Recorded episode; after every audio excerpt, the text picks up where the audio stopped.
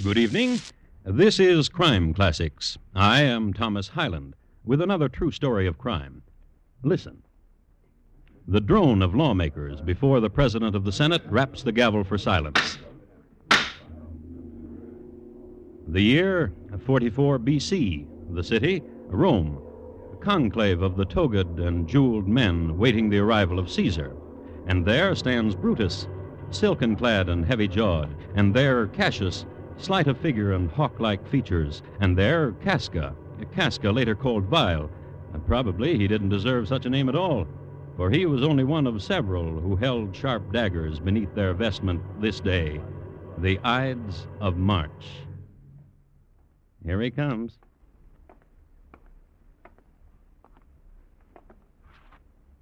Tonight, my report to you on 23 Knives Against Caesar. Crime Classics.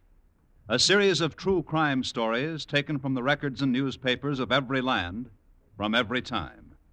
Your host each week, Mr. Thomas Hyland, connoisseur of crime, student of violence, and teller of murders. Now, once again, Mr. Thomas Hyland.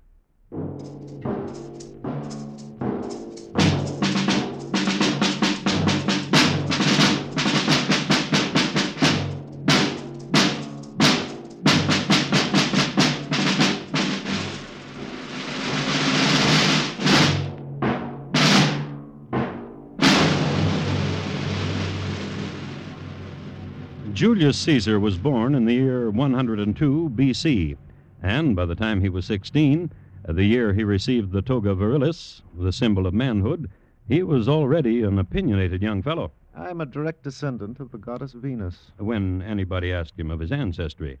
And a few years later, having been house guest at many homes on both sides of the Appian Way, To all women, I am all men. Prompted to give an opinion about his prowess as a soldier, The world will taste my sword. about his intellect, A genius. Bold strategist. Of unsurpassed valor. Godlike. which is a good time to tell you what he looked like. Suetonius has him as a man of tall stature, fair complexion, shapely limbs, somewhat full faced, and keen black eyes. He was somewhat overnice in the care of his person, smoothly shaven, with superfluous hair above his eyes uh, plucked out. He combed his hair forward to hide the fact of his growing baldness, a fact which disturbed him greatly. Cleopatra, Oh, noble Caesar. twine not your fingers in my hair. Oh, but it is the remembered touching of you that. Oh, do you have to go back to Rome? Because it is the time to. Oh, what would be better? To float on this barge till where the Nile begins, to the heaven that lies over the edge of the world, Pretty thought. of a woman in love. Woman. Girl. In truth, Woman. oh, Caesar, What? there is about you What? a divine thing. Now, girl, again. Something godlike. Long ago, oh, long ago, when I first heard the name Caesar, master of men that mastered Gaul and the unknown places beyond the seas, when my teacher said your name and what you had done, the word came to mind godlike. Truly? And when you came to Egypt in pursuit of Pompey, and finding him already murdered, and the weariness, and at the same time elation on your face, when I saw you for the first time. Oh, that word again. Godlike. Hmm. Cleopatra, Oh, Caesar, conqueror. Caesar, king. Divine Caesar. perhaps. Perhaps Yes. when I return to Rome, A hero, hero of the world. there will be talk as you have talked. that you are of the gods. Yes. But now soft flows the Nile, and quiet curves the moon in Egypt's sky. And I am at the feet of my conqueror. Child. Queen.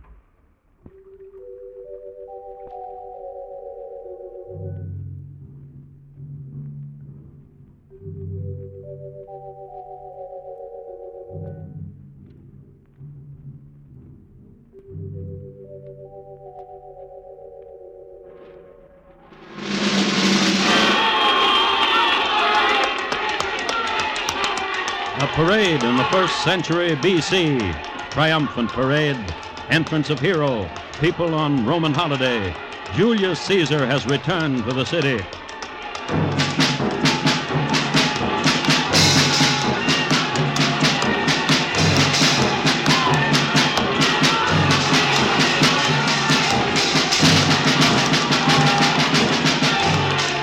Past the Temple of Concordia, past the House of the Vestals, turn left under the Arch of Septimus Severus and into the Forum. Caesar has come home from Egypt. The conqueror is home again, and laurel wreath sets well upon his brow. Everything will be all right again. Caesar will see to it. And he mounts the rostrum, and the crowd hushes. And Caesar speaks. I came! I saw! I conquered! Since last I left your bosoms, Gaul, once torn asunder by marauding and barbaric tribes, is now united and pays homage and tribute to all of us here. And the civil war with Pompey is at an end. Pompey is dead in Alexandria, and his legions I pursued into the desert, and I am home. And these things I must tell you. Those veterans of my legions who wish it will receive land and booty in the transmarine colonies. Those among you who are without slaves may choose among the barbarians, the prisoners.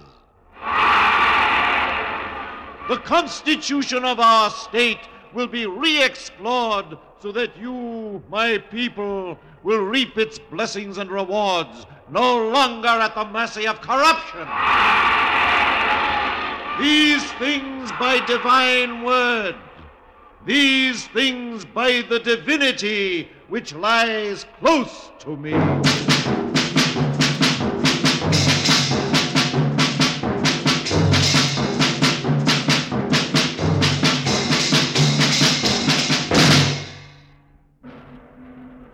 And this is the first time on record that Julius Caesar hinted openly of his divine potential. He didn't shout it, he just let it fall nice and easy against the ears of the Roman citizen. And speaking of Roman citizens, I'd like you to meet a couple. One's name is Flavius, a shopkeeper, 43 years old. Wife, three children. Hobbies, the spring rituals, Greek picture stories. Ambition to visit Greece. And the second citizen is named Luca. Son of Timbor, leather worker, 40 years old, wife, two children. Hobbies, the arena, watching all sports. Just average gentlemen. Family men, decent, home loving, owning a toga for dress and one for work and sandals to match. And friends. And now and then they were apt to meet on the street, somewhere near their respective shops. Hey, Luca. Hail, Flavius. Where do you go? Returning from the parade. As am I. A spectacle. Uh, Yes. What ails thee? Uh, Here, where I have lifted my son Cassio on my shoulder so he could see. I have seen your Cassio. He waxes with each day. Uh, did you get close enough to hear Caesar? Yes. What did you think? Well, I'm not sure either. what about the slaves? Are you going to take a slave? I've got four to feed now. He's giving too much to the veterans. Well, if it wasn't for the veterans, where would we be now? Hmm, I guess so. He said he was going You to... mean about the uh, Constitution? Uh-huh. You remember he came back from Britain? He said the same thing. He came back from Gaul, the same thing. Spain, the same thing. Now Egypt, the same thing. Only a little dustier. Uh, talking about Egypt, Uh, Cleopatra? a friend of mine in the Legion saw her. Oh, well. He says in Egypt it was good to be Caesar. Uh, Listen, you want to stop over the shop? He brought back some picture stories. Uh, maybe. Uh, uh, let me ask you something, Flavius. What? Did you hear what I heard? What do you mean? What Caesar said about divinity? Yeah, I remember he said something. Divinity. You think he's trying to get us to raise temples to him? Oh, he wouldn't. I don't know. Caesar now. Hmm, maybe so. Well, Yeah, well, I have got to get back, too. uh, give my love at home. Thumbs. Thumbs.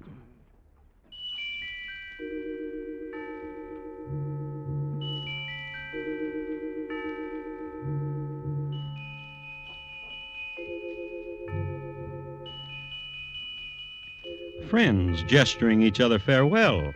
And down this street and up a hill named Capitoline Hill, and halfway down its farther side, there was a building of marble in a grove of cypress. A building dedicated to leisure and sweating off the fat. A Roman baths for the Roman nobles, highest stratum. Slaves to bring apples and towels and pills and unguents. The tier of rocks steaming and the waters of the pool warm and scented. And sitting on edge, feet a dangle, two highest stratum nobles, Brutus and Cassius, waiting for their Caesar. And that's what you think, Cassius? It doesn't take a Sophocles to figure it out. Promise the poor what they want, promise the middle class what they want, promise the nobility what we want. That's the kind of speech it was, Brutus. And it's a danger. Danger. Consider, he can only satisfy one group by taking away from the other. Therefore, it is impossible that he keep his promise. Therefore. I don't think that's the danger at all. Oh? What's the matter with you? Weren't you listening? Of course I was. He Wha- wants to be a god. I wanted you to say it, Brutus. Because you are his friend, and he leans much Hail! on. Hail, Brutus. Hail, Caesar! Cassius. Long life to Caesar! Not so godlike, our Caesar, when he swims. Egypt has swelled him. They say Cleopatra. Yes. Look at him. Bald. Caesar, who would be God.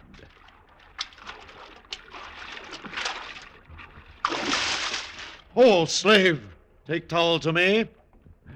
The dust of continents is washed from me, Brutus. How well you swim. The Nile, Brutus, the Nile. What exercises it provides. Oh, uh, Caesar, Speak, Cassius, speak. your speech of this afternoon. What thought you of it?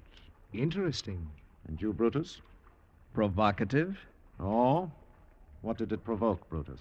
I ask myself how it would be were I friend to a god. It would be worthwhile, Brutus. I can tell you that. And I can tell you, too, Cassius. The custom of naming new gods is only for the Greeks and Orientals. In Gaul, Cassius, I tamed the torrent of a river. In Britain, the torrent of a people. In Egypt, a queen's torrent, tamed and changed. So what now is a custom that I cannot change it? Listen. Already there is talk that Caesar speaks, Cassius. Caesar speaks. In Egypt, the people bowed down to me and burned incense. and- Made sacrifice? In the Senate tomorrow, I shall propose the erection of a statue. And Mark Antony will lay upon my brow the laurel wreath. He approaches Caesar. Who? Your poet. Cinna. Oh, Cinna, uh, Cinna, friend of my heart. Now, rise, rise, Cinna, so that I may embrace thee. Dear Cinna. Oh, I've missed you these months and your sweet words. What Caesar. have you betrayed me? Divine Caesar. What catastrophe would be Rome's if suddenly there were no more laws but divine commandments? It must not happen. He is your friend. Rome is my life. Brutus, Yes? there are others who speak as we do. Who? Casca, Tilius, and those who are alarmed How do they speak? of the death of Caesar. Are you with us, Brutus? I have said it. Rome is my life. Therefore, death to Caesar. Death to the tyrant Caesar.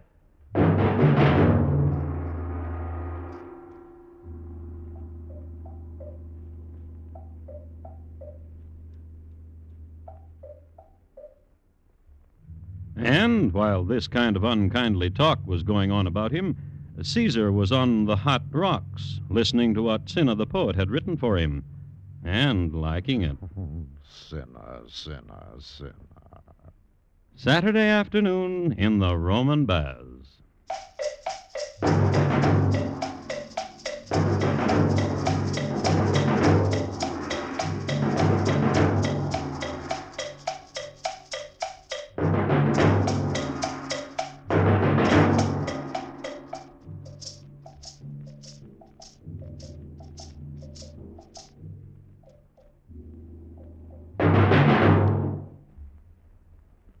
Are listening to Crime Classics and your host, Thomas Hyland.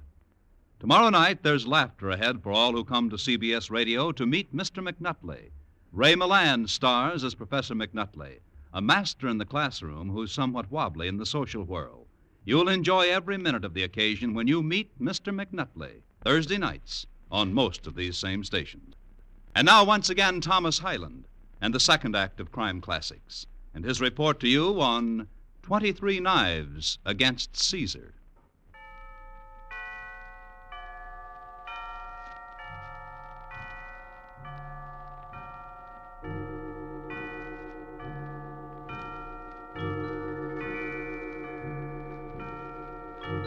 A refresher paragraph on ancient Rome.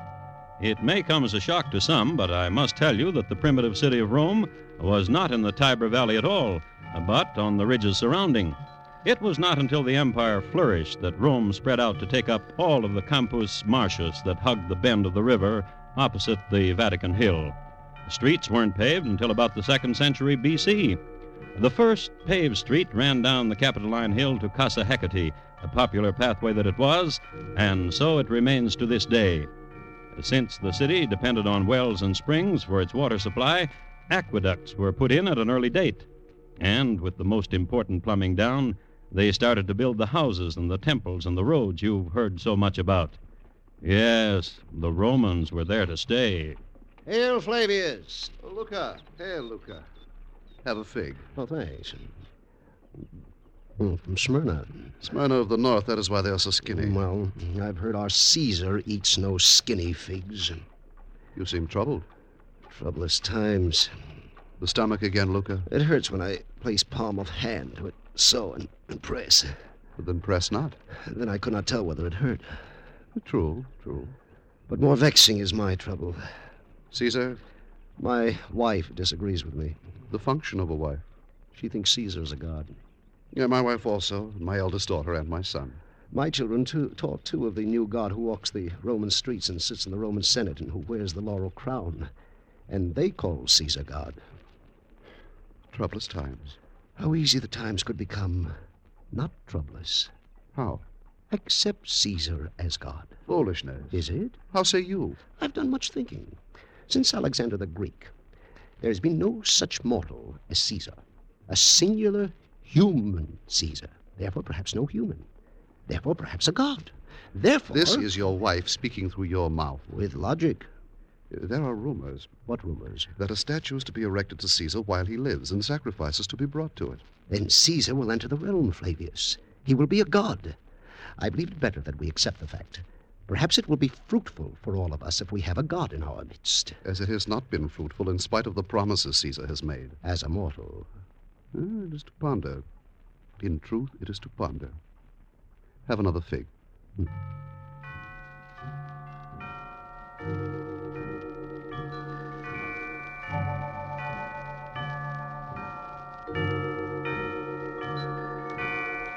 Countrymen, beloved subjects, I behold here the statue. Well up the tears in mine eyes. Shiver thou my body, be humble my soul, and yet I cannot. For within me is a flame, and a voice in the flame, a voice that speaks and says, This is your statue, O Caesar, which they have built for you. Accept it, Caesar, divine Caesar. Hear me, my people, divine Caesar, descended from the gods and himself forgot. Descended from the gods and himself.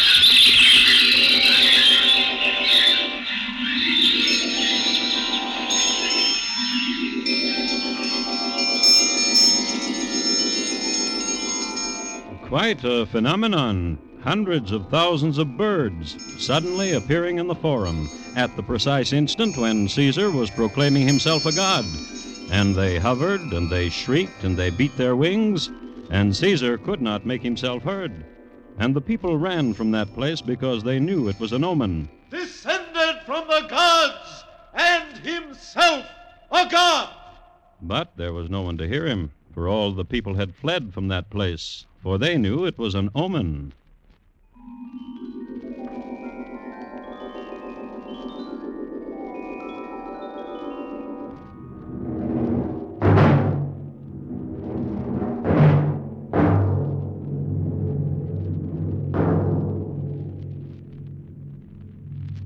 Caesar, Take my hand, Caesar, for I am blind. For I will take you to a place so that you may wonder. This is where we walk, a place of darkness, Caesar. No, it is bright with sunlight. Dark, for I am blind. Lead me, lead me. Caesar, Yes, what else besides sunlight do you see? there, a soldier. Yes, where the corridor brightens. Where it darkens. Phantom. Phantom, why do you laugh? Lead me to the soldier, Caesar. And what does the soldier hold in his hand? A flame. And now what does he hold? Nothing. The flame has destroyed itself. And yet, yet where the soldier has held it, no scar, nor sear, nor burn. An omen, Caesar. Your passing, your death. No. Your death. Nor will you leave a mark. A flame you are, and quickly will you die. No! Your death, Caesar. No! No! no! Caesar! Caesar, wake! Oh, what nightmare are you having? Oh, Wake, wake, Caesar! Oh.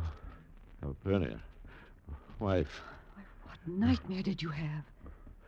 of death, of my own death. I dreamed it also What? last night. That I held you in my arms and you were slain How? with knives. The knives of whom? Friends to you. Beware the Ides of March. What was that? What voice? Beware the Ides of March. An outside voice. Listen to what he says. O Caesar, beware the Ides of March. Slave! Slave! Outside there is one who cried that Caesar should beware the Ides of March. Bring him to me. Go! Caesar. My husband Caesar, weep not. That voice, the voice of dread. I know it. I know it well. How could you know it when. Woman, I know it well. I know it well. For it is the voice of my troubled dreams, the voice that said to me, I would die. But you're That imagining. said to me, I would die. And your dream, and the birds, and the forum, and now. And now, voice. Voice of my dreams, dread voice, who are you? What are you that you say, Caesar, beware the Ides of March? I am a soothsayer. And why do you shout beneath my window? O Caesar, beware the Ides of March. Why? Why? Beware tomorrow, Caesar. For the portents say that tomorrow the Ides of March is your death. Laugh not, Caesar, but mourn for your passing. I laugh because it is a huge joke I play upon myself. In truth, the voice of this soothsayer is similar to the voice of my dreams, and the face, yet there is a difference. The eyes of the man in my dreams were sightless. I am blind, Caesar. If the gods will it. For I am their brother.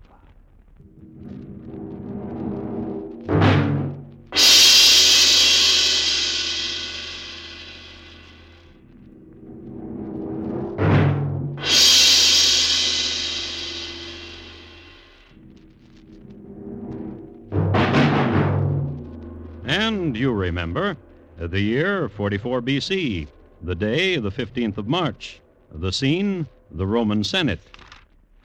I would like to read to you from Plutarch's Lives.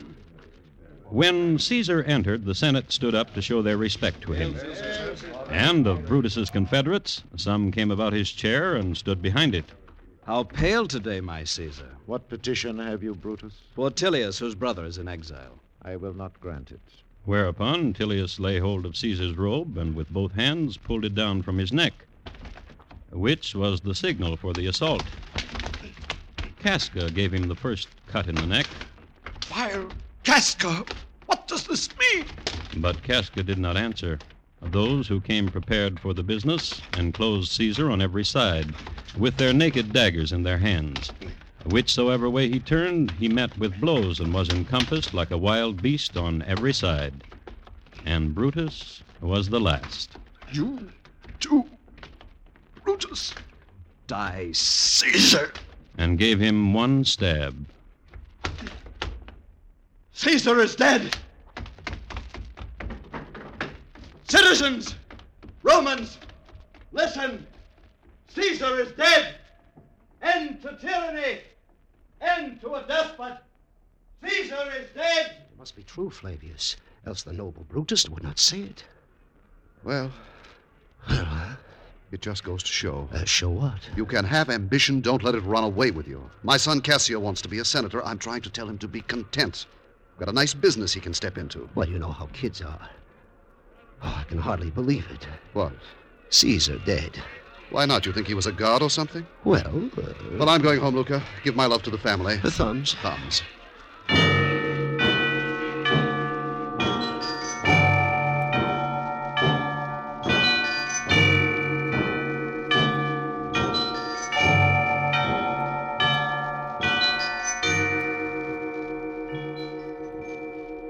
Twenty-three stab wounds were counted. Speeches were made, and Caesar was cremated.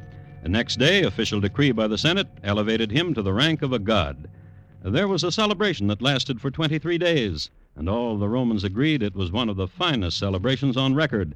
They danced around his statue a lot and decked it with flowers. And a god couldn't expect much more than that.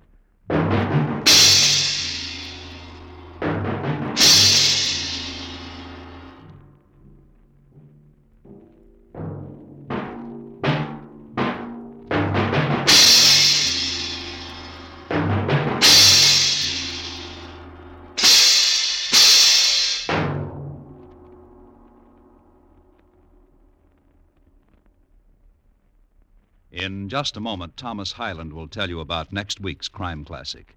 Caesar, tonight's crime classic, was adapted from accounts of the times by Morton Fine and David Friedkin.